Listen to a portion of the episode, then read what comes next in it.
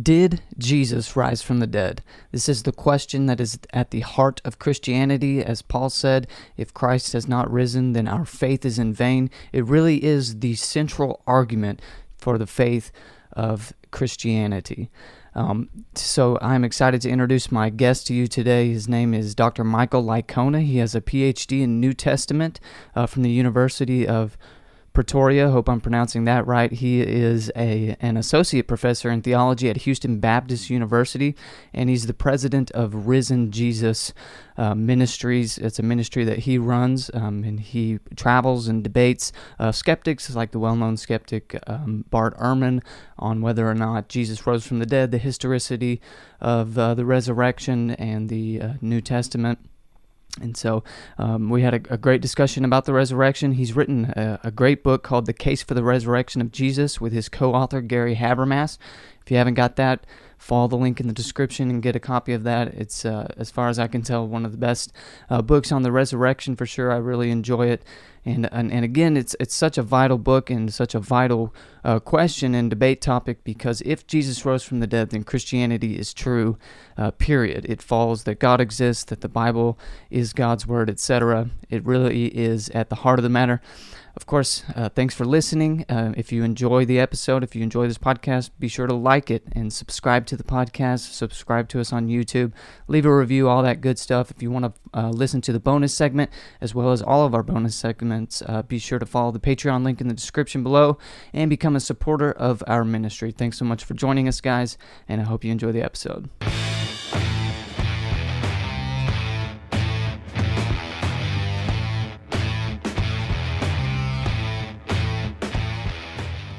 Well, hello and welcome to Help Me Believe, the show about Christian apologetics and theology. My name is Hayden Clark, your host, and today I am excited to introduce my special guest to you. His name is Dr. Michael Licona, and he helped co-author the book, The Case for the Resurrection of Jesus, with Gary Habermas. So, Dr. Licona, how are you doing today, sir? Oh, good, Hayden. Thank you very much. Yeah, thank you very much for coming on. I'm sure you got a busy schedule, and I'm very happy to have you on. I know we've been trying to schedule this and have you on for a while, and I'm really excited. The book you authored with Dr. Gary Habermas that I mentioned, The Case for the Resurrection of Jesus, is one of my more favorite books, and especially in apologetics. I think the resurrection is really central to apologetics. If we can get this one, it seems to me that everything else follows upon that. You know what? I think Paul actually said something about that, something similar to that as well. But yeah, so thanks so much for agreeing to do this. Before we get into the resurrection and all that, if you don't mind introducing yourself to the audience for those who may or may not be familiar with who you are. Yeah, well, I'll be 58 in a couple of months here, and I grew up in Baltimore in a Christian family. I became a Christian at the age of 10. There was a Christian magician that came by at our church one Sunday, and they pulled all the Sunday school classes together, and they related the tricks, the illusions with the gospel. And for the first time, I understood the message that it wasn't what I did that earned me salvation. It's what Christ did for me. And he gave an invitation, which was weird. It was a Presbyterian church, but he gave an invitation. I remember three of us went forward, and So he tricked me into the kingdom, There you go. I was going to say, I don't know if I would have shared that now. I'm just kidding, on an apologetics podcast. But so, yeah, I didn't grow too much spiritually during my teens. I went to a Christian university. I was planning on going to just a state university and, being a music major, specializing in jazz. I played saxophone. My objective was to be a professional musician, but my parents asked me if I wanted to go to Liberty University or check it out for college for a weekend, and I thought, I don't want to go there, but yeah, I'll check it out. And I went down, and wow, the warm environment. I mean, I'd been in public schools my whole life, and the warm Christian environment there was just, it's like, wow, I have to go here. So, so that's where I went. Finished up my my bachelor's in applied music, but I was just growing so close to the Lord during that time, and I wanted to get deeper and deeper in the Word. So I decided I wanted to learn Greek, and so I went for a master's degree in New Testament studies, just specialized in Greek was my main thing. But toward the end of my degree, I just started questioning whether Christianity was true. wasn't anything I was really learning. It was just a matter of, well, I was brought up in a Christian family. Maybe that's why I'm a Christian. I think I've got this relationship with God, but maybe people of other religions think the same thing. How do I know what I believe is true? And, you know, apologetics, I had no use for it until I needed it. Yeah. And then someone introduced me to Gary Habermas, and he turned me on to a lot of different resources. And so that just became a passion of mine and got me involved in it. I never thought I'd go for a doctorate, but I ended up doing that just because I wanted to get deeper and learn more and more, and went through a period of serious questioning of my faith when I was in my doctoral program. Worked through it, and so, so this has just become a passion in my life, and I agree with you. If Jesus rose from the dead, we can know Christianity is true, period, and there's nothing that changes that. Absolutely.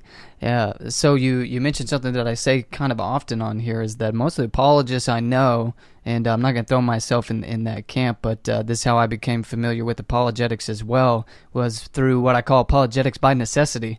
I didn't have any other choice. It was either I could no longer muster up blind faith or something like that. There's either answers or I'm out is what it really came down to. And, well, I mean, obviously I feel like I found some answers, but take us through kind of that period of doubt. I think this is important for Christians, you know, dealing with doubt or just admitting that you even have doubts. But what specific doubts were you having at the time whenever you, as you said, you had a period of questioning?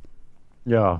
Well, I've had several periods of doubt, to be honest with you. Yes. The first period of doubt toward the end of my graduate studies, it was the first time I'd ever really doubted the Christian faith. And I can remember walking into Gary Habermas's office and talking to him, and he says, well, what are you thinking? And I said, well, how do we know Jesus really rose from the dead rather than he was just an alien playing a joke on us? And he said, all right.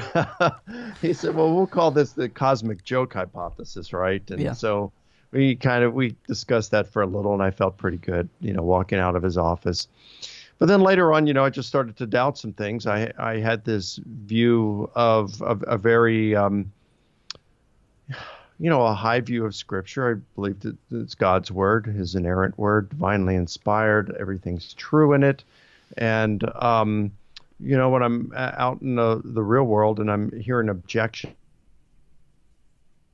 you know, well, Matthew, Mark, and John didn't the Gospels. And what about all these contradictions in them and all this kind of stuff? And, you know, it really rocked my world. And that started, you know, that really drove me deeper into apologetics and some things like that. So, and then later on, as I'm doing my doctoral studies, it wasn't a matter of any naturalistic or alternative hypothesis to the resurrection.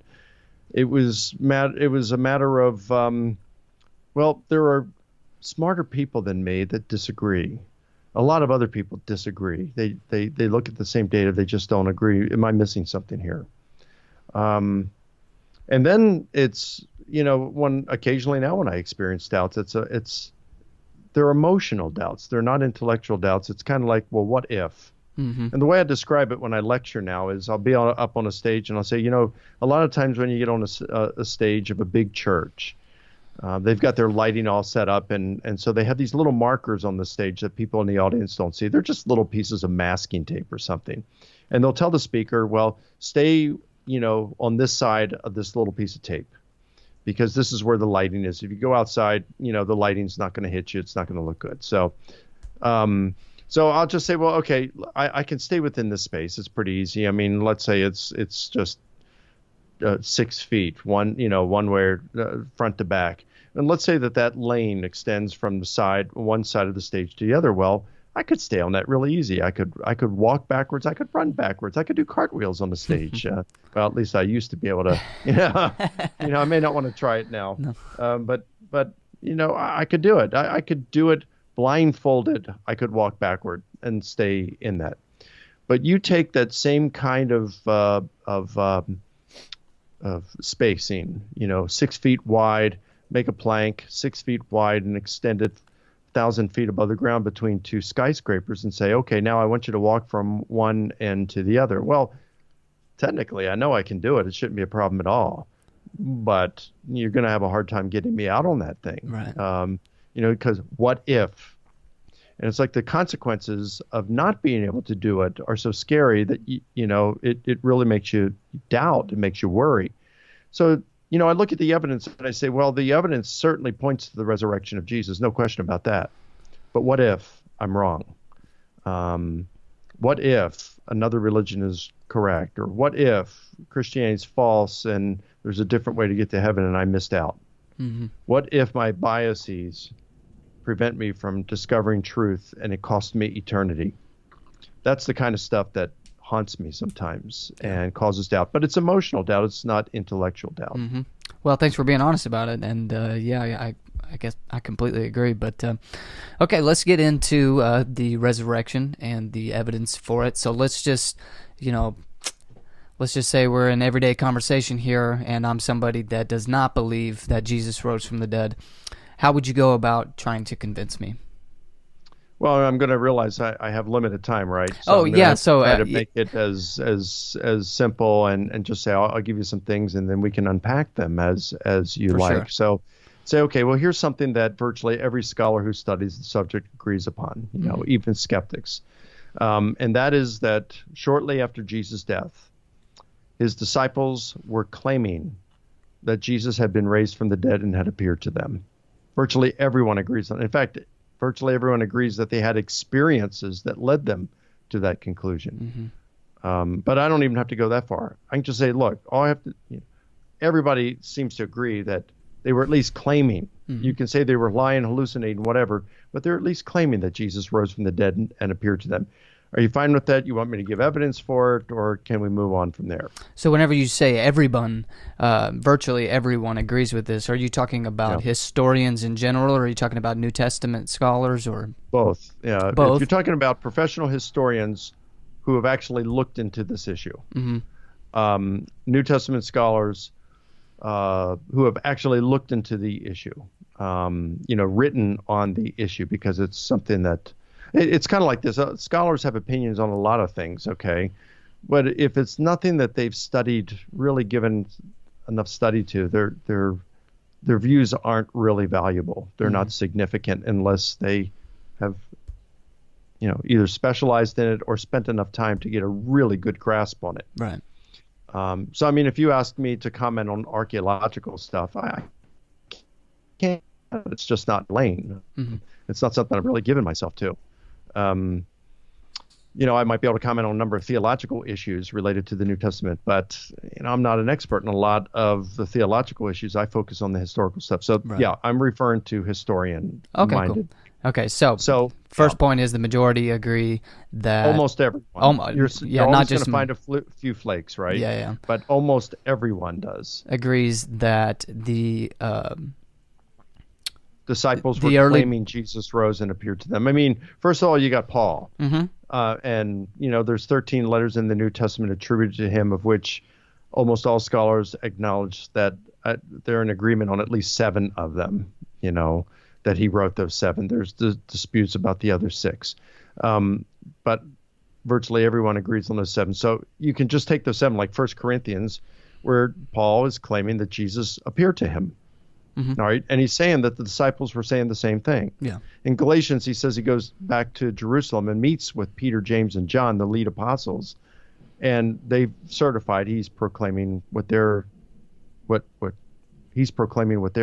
preaching, death, burial, resurrection, and appearances of Jesus. So you've got Paul. You've got oral tradition that's peppered throughout Paul's undisputed letters, like in 1 Corinthians 15, 3-7, where, you know, Paul's getting this from the Jerusalem apostles and things. So you got this oral tradition. You got the Acts sermon summaries that contains the kerygma, the proclamation of the apostles. You know, you can go to Clement of Rome and Polycarp, and they're basically saying that Paul's preaching what they're preaching and things like this. So Matthew, Mark, Luke, and John. And, you know, John, most scholars do believe that if John's not one of Jesus' disciples, John's primary witness was one of Jesus' disciples. Right. And most scholars do think that Mark's primary witness was the Apostle Peter. So you got claims of resurrection there. So, I mean, it's almost beyond doubt, beyond dispute that Jesus' disciples were making such a claim. For sure. Okay. So it's like, what do you do with that? Right, so point number one, and then obviously it seems like you're going to build a cumulative case here, so what would point number two be? Well, you got to say, well, did he appear to them or not? Right. You know, there's no other option. Yeah. They're making a claim he appeared to them. He either did or he didn't. Well, if he didn't appear to them, what's the deal here? Mm-hmm. Well, did they think he did, or did they really not think he did? Mm-hmm. Well, if they didn't think he did, that means they were lying, right? Right. Or they were using it in some other sense, like a metaphor. Mm-hmm. So for that, I would say, you know, virtually everyone today agrees that they weren't lying about it, because we've got enough records to show, ancient records, at least 11 ancient sources that tell us that the disciples were willing to suffer, they were willing to die, and at least some of them did die as Christian martyrs for their gospel proclamation. And so the chances that all of them were dying for a known lie, or were willing to die and suffered for a known lie, that's extremely unlikely. Right. So hardly anyone today thinks that they were lying. I don't know of anyone today that thinks they were lying, scholars. Right. So the other thing would be is, well, if they really didn't think that he rose, but they were claiming he did, well, they were using it as a metaphor.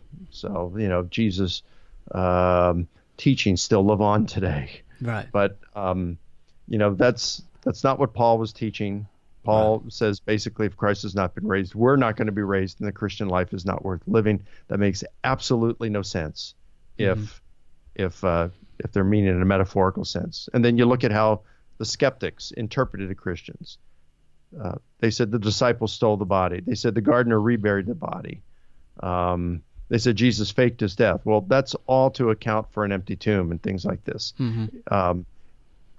So if the Christians meant it as metaphor, they were communicating it in the worst possible way, because all the skeptics, of which we're aware, interpreted them as making a claim that it was a historical event.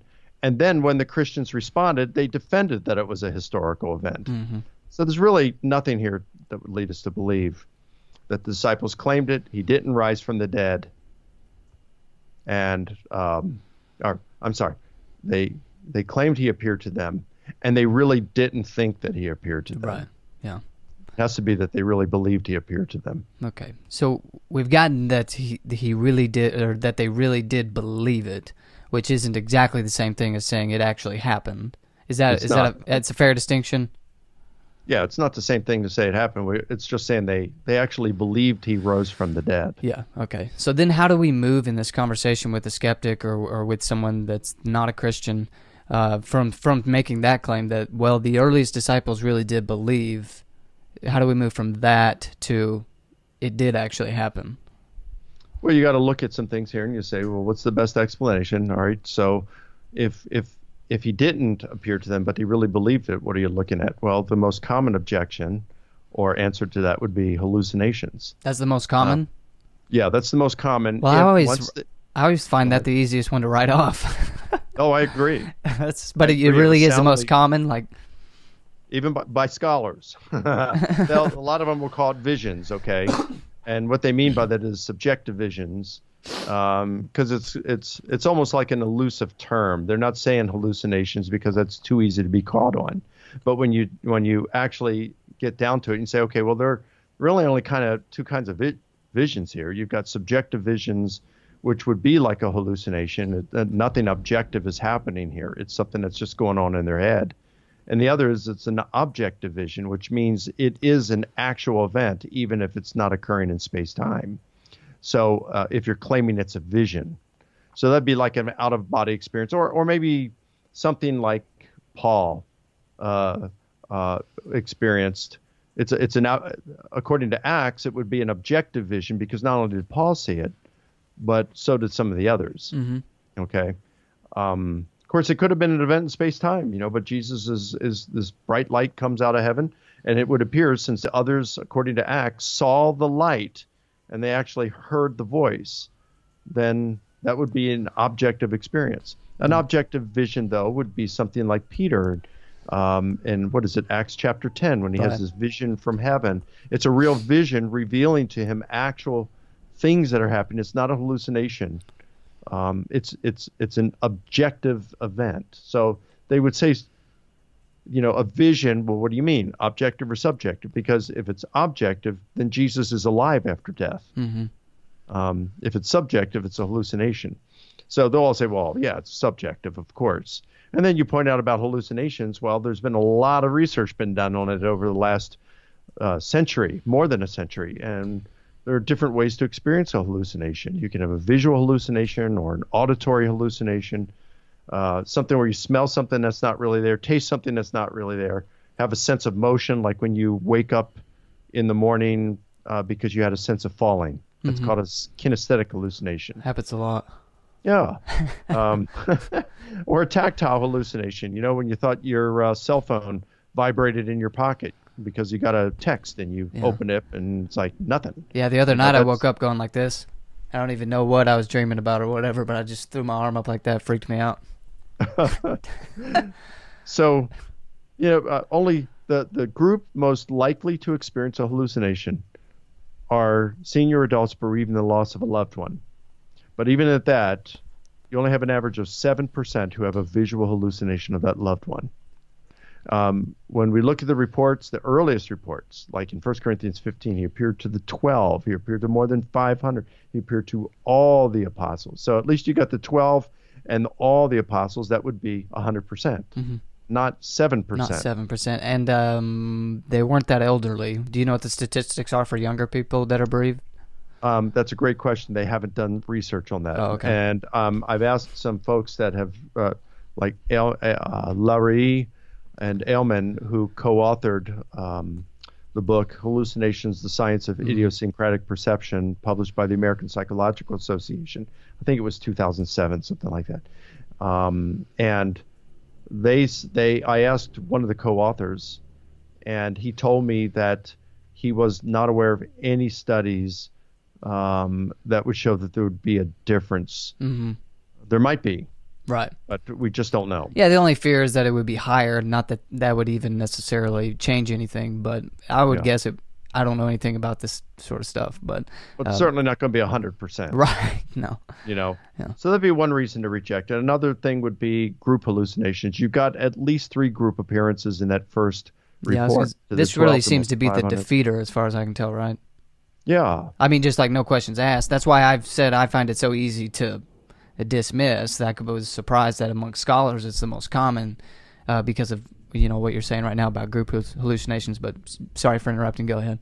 No, not at all. I'm glad, feel free anytime. So, yeah, because hallucinations are like dreams insofar as there's no external reality to them, right? It's going on in your head. So I can't wake up my wife in the middle of the night and tell her about a dream that I'm having in Hawaii, that I'm there, and to go back to sleep, join me in my dream, and we can have a free vacation. You know, you can't do that because it's going on in my head only. So you can't share a dream, you can't share a hallucination, and yet you've got 3 group appearances, at least 3 group appearances of Jesus to his disciples.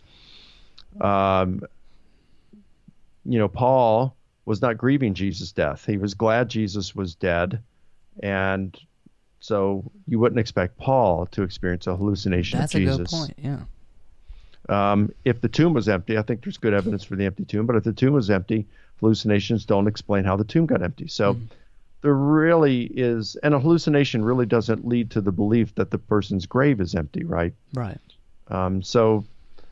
Like my dad, when my mom died a couple months later, he experienced a visual hallucination of my mom in the middle of the night, but it didn't lead him to the belief that if he went to her grave, her body would be gone. Right. It's one thing. Yeah. I mean, because that would be our first assumption. I just hallucinated. You know, if you saw that, if that happened to me, my first thought would be, which actually is the first thought of the disciples, or their actual first thought is not resurrection in the Gospels. Their first thought is someone stole them. That's what Mary, I believe Mary says. What have you done with them? She thought that they stole the body. She didn't think she was hallucinating, so it's a bit of a stretch here. But I would assume that I was hallucinating, just like Mary assumed that the body was stolen, because that's what normally happens. That would be the usual way that would happen. So that's kind of a point to be made for making this case, is that, well, they didn't even assume to start with that it was a resurrection. It took further evidence to convince them. That's correct. So, I mean, really, that only leaves one option now. Yeah. You know. Yeah, you can chase. Yeah. they believed he rose from the dead because, oh, you could say, well, another option is he didn't die and then he appeared. Mm-hmm. But then really, if he'd been scourged and crucified, I mean, think of what he would look like. Right? Yeah. There's only one that it doesn't get left out. I have heard some people treat it, but it is a lot of times left out, and that is just that they were outright mistaken. That Jesus was crucified and put in the tomb, and then they saw somebody else, like, you know, on the road to Emmaus or something like that, and they just thought that was Jesus. It wasn't really Jesus. Yeah, except that wouldn't account for Paul, right? No. And no, or the empty tomb. Yeah, it wouldn't account for the empty tomb. It wouldn't account for why James, the skeptical brother of Jesus, converted and became a follower after his death, mm-hmm. when he wasn't all the way up to the time of his death. And then he actually goes to his own death as a martyr because he won't deny that his brother's the Messiah, mm-hmm. The risen Messiah and Lord. I mean, that's amazing, right? Mm-hmm. So, yeah, that just doesn't work. No, yeah, for sure. I got some more questions for you real quick. I want to take a break and say thank you and give a shout-out to our patron supporters. Thanks so much for your support, guys. I really appreciate it. I want to give a special thank you to Jonathan, our patron of the week. Jonathan, thanks so much for your support. If you are listening, I know what you've always dreamed of, what you've always wanted. You've always wanted to hear me give you a shout-out on the show. Well, today's your lucky day. You can go become a patron supporter by following the link in the description and becoming a supporter of Help Me Believe so that we can continue to have discussions like we are today with Dr. Michael Licona, who is the co-author of The Case for the Resurrection of Jesus. And we've been discussing the resurrection, and we kind of just let this conversation flow. We've talked about positive points, and we've talked about objections that have been raised. I had this all out neat. Now here we are having a nice conversation all out of order. But this is really great. I'm really enjoying it, so let's continue the conversation. We talked about hallucination. You mentioned earlier, and so this is kind of go off topic of what we were just discussing, but you did mention earlier 1 Corinthians 15:3. I think that's the verse, the specific verse, or the beginning of the verses that I'm talking about here, where so in my dialogues with skeptics, whether online or whatever, in discussing the resurrection and trying to make the five minimal facts, or is that how? Yeah, and giving that argument for the resurrection. A lot of times they don't necessarily object with the objections that we've been kind of discussing here. Sometimes they just go straight for the dating of these things and say, no, the resurrection was actually perpetrated later on, and they'll hit me with questions that, as a non-technical historian or New Testament historian, it's like, well, when it comes to dates and stuff, I just kind of punt to these guys because I don't know why the dates are there. So how do we know that 1 Corinthians 15:3 and those verses really do trace back to just 3 to 5 years from the crucifixion or something like that? Yeah, well, some would say 3 to 5 years. You've got, I think it's Robert Funk of the Jesus Seminar, Gerd Ludemann. I don't know where Funk was. He was pretty much a skeptic, though, and I know Ludemann was an atheist, New Testament scholar, and they both put it, I think, within 1 to 2 years of Jesus' crucifixion. And then you got James D.G. Dunn, who's kind of a moderate conservative scholar, and he says we can be entirely confident that it derived within 6 months. Now, I'll be honest with you, I don't know how they get to those dates. They don't provide any reasons. And as much as I like to say, hey, look, these are skeptics who are even saying this. Mm-hmm. It's always possible, but I don't think it's proven. So here's the approach I take, Hayden. Okay. We know, most scholars will date 1 Corinthians written somewhere between the years 52 and 55, maybe 56. Okay. And they seem to agree, and they do this based on the book of Acts, other Paul's letters like Galatians, and they are able to establish a timeline of some sort. So they'll say 1 Corinthians was written somewhere between, let's say, 52 and 56. And Paul establishes the church in Corinth in the year 51. So he says, I delivered to you what I first received. So I delivered to you of first importance what I first received, what I received. So, and then he gives them that oral tradition: Christ died, was buried, was raised, he appeared, and then the different appearances.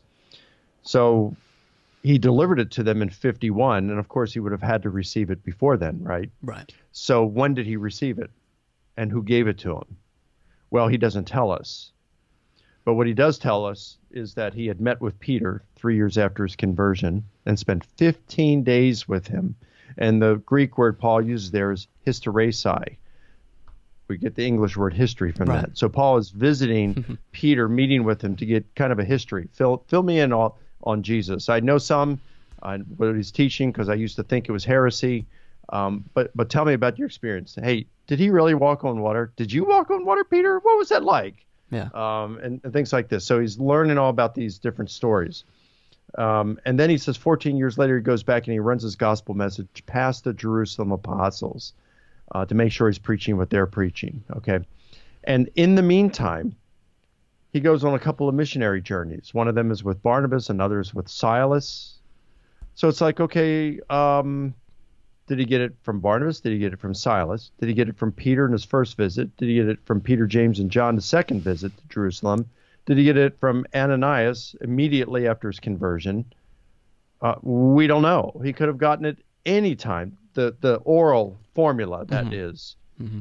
But, of course, the content of it, what that oral formula proclaims, well, he would have gotten that, of course, from Peter, and probably even before then. He may have even known the content before then because he didn't believe what the gospel was that they were out there proclaiming. And we see what they were proclaiming in the sermon summaries in the book of Acts and in this kerygma and in this oral tradition in 1 Corinthians 15, 3 through 7. So, Paul knows that this is what the apostles are preaching. Mm-hmm. The format, the form of that he receives it in the creed, who knows when he received that. Right. But so, it was sometime before 51. Yeah, I was going to say it seems like the crux of the matter is when was Corinthians written. Once you can establish that, then you can obviously say, well, he obviously, like you said, received this before then. And then, we can look to the book of Acts to see more of a timeline of when Paul was converted. And, like you said, there's multiple different options there that you could take. But I think the most important thing is just to say he received this very early and directly from the apostles. Obviously, even if he received it in 50, it would be like, well, that's still within the lifetime of the apostles, right? Right. So, right. I mean, within their lifetime. And, of course, he would have still... It's not like he heard about Jesus' death, burial, and resurrection when he received that formula, right? Yeah. He knew about it even before a Christian. Yeah. Yeah, obviously. So, yeah, that's... I see how that works now. Let's move on to a specific person that I believe that you've debated before. You've debated Bart Ehrman before, probably multiple times.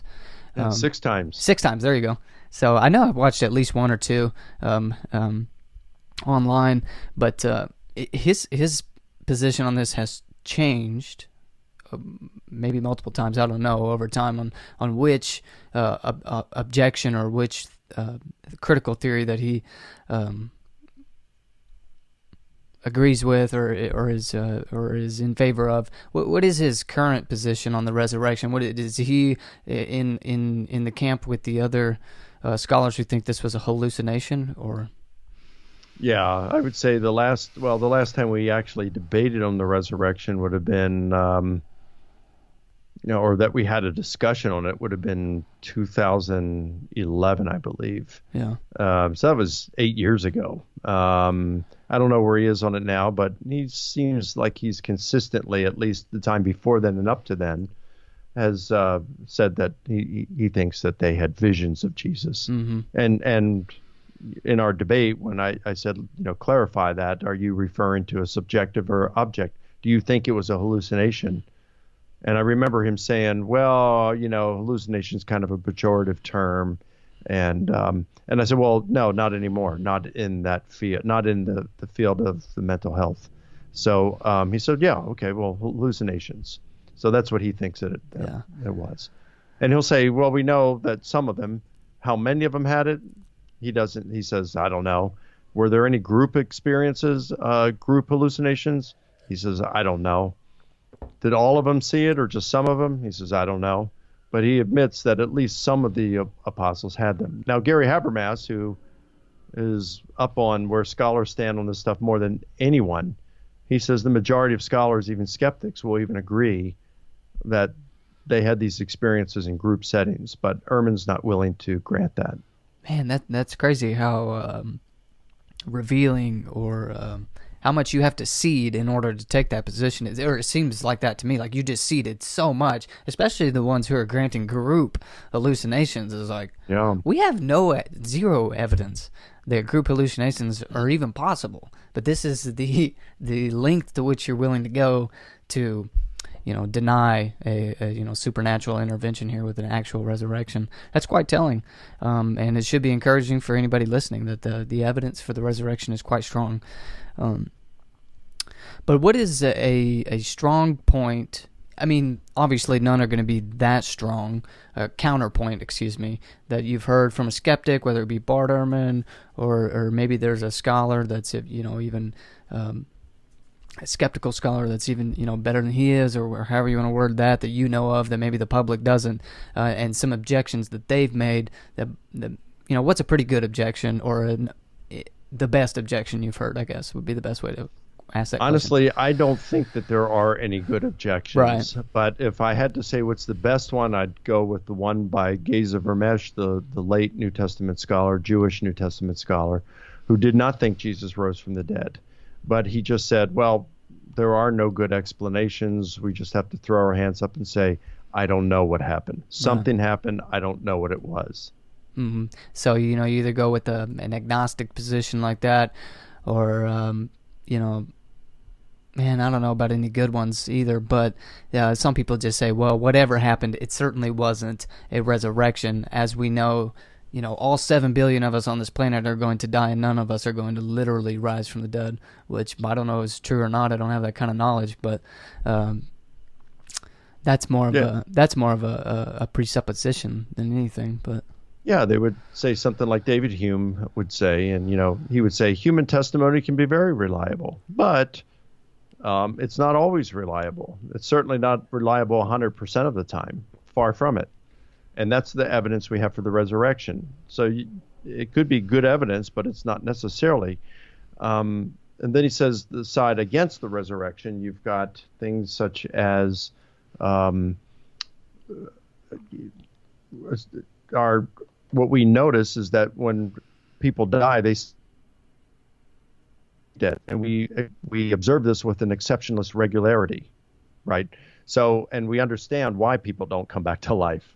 So when you look at the evidence that's offered by human testimony, which is not perfect, there are plenty of exceptions to the reliability of human testimony.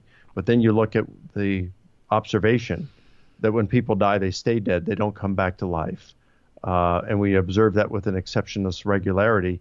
Then you weigh these two and you say, well, okay, the side of people not coming back from the dead outweighs human testimony.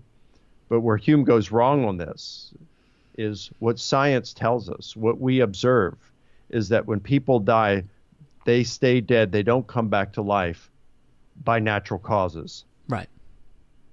But that's not to say anything about if God exists and wanted to raise Jesus. So the example I'll give is, hey, you know, what's the probability of someone walking on water? You know, you can take everybody in the world and try to see if they can walk on water in a pool, a lake, a pond, the ocean, something like that. They're all going to sink. And if it came down to the last person, who's a 3-year-old boy, and I said, here, give me your hands, and we're at a swimming pool, he gives him his hands, I hold him over the pool, I support his weight, and I walk along the pool as he walks on water. Well, 7 billion people unable to walk on water tells us nothing pertaining to whether this boy could walk on water. Mm-hmm. You say, Mike, wait a minute, you cheated because you were an external agent assisting him. That's exactly right. That's what we're claiming. And yeah. and 7 billion people unable to walk on water unassisted tells us absolutely nothing about whether someone could walk on water assisted. Mm-hmm. And in the same way, 100 billion people dying and staying dead who don't come back from the dead unassisted tell us absolutely nothing about whether someone could come back from the dead assisted. Mm-hmm. Yeah, so it's really presupposing naturalism. Exactly. Well, I don't accept naturalism, so this isn't really, you know, going to convince me. It'd be just like if I just said, how do you know God exists? Well, the Bible says so. Well, I don't, right. You know, the atheist doesn't believe that the Bible is God's word, which obviously would be circular reasoning, assuming that God exists. You know, you get the point. Well, they assume naturalism on these kind of objections to the resurrection. Well, if you're still listening, thanks so much for joining us. I got one more question for Dr. Licona before we head into the bonus segment, so be sure to stick around for the bonus segment. You can follow the Patreon link in the description below to hear that or to watch that. Dr. Licona, perhaps there's somebody listening right now who is having doubts about, maybe they're a Christian who's having doubts about the resurrection. Maybe we just caused them to have some doubts about the resurrection. No, it's really not. But, you know, maybe there's even some skeptics listening who are, you know, obviously not believers. What, in just, you know, a few words, what would you say to these two parties before you go? Well, I would say, you know, when we're talking about historical evidence and making a historical case, we have to have reasonable expectations. There is no way to prove something beyond all doubt, not in history. You can't prove that Julius Caesar crossed the Rubicon beyond all doubt. You can't even prove that we all weren't all just created 5 minutes ago with food in our stomachs of meals we never ate and memories of events that never occurred. You can't prove beyond all doubt that we're not brains in vats somewhere just being stimulated by mad scientists to have the perceptions we're having. Mm-hmm. So we go with what seems to be the best explanation. And it's going to be no different with the resurrection of Jesus. We have to have reasonable expectation, and we look and, yeah, we can't get in a time machine, return to the past, and verify our conclusions. But we can look at the data. We can weigh the evidence and say, what's the best explanation? And when we do this, there really is only one explanation that can account adequately for all the data, and that's the resurrection hypothesis. So the best thing, if you're a skeptic, you know, you can be honest and just say, well, I still don't believe it. It's not enough for me. But, you know, that's a better way than trying to just make up some kind of a lame excuse to account for it. But I'd say if you're really looking for truth, then look at the evidence for the resurrection of Jesus, because if Jesus rose from the dead, Christianity's true, period. Well, thank you so much for joining us. And I really appreciate you coming on again and taking the time. I've been looking forward to this for a long time. One of my favorite authors, especially on the subject, but just in general. And so I appreciate you coming on and doing this. Thanks, Hayden. I appreciate it.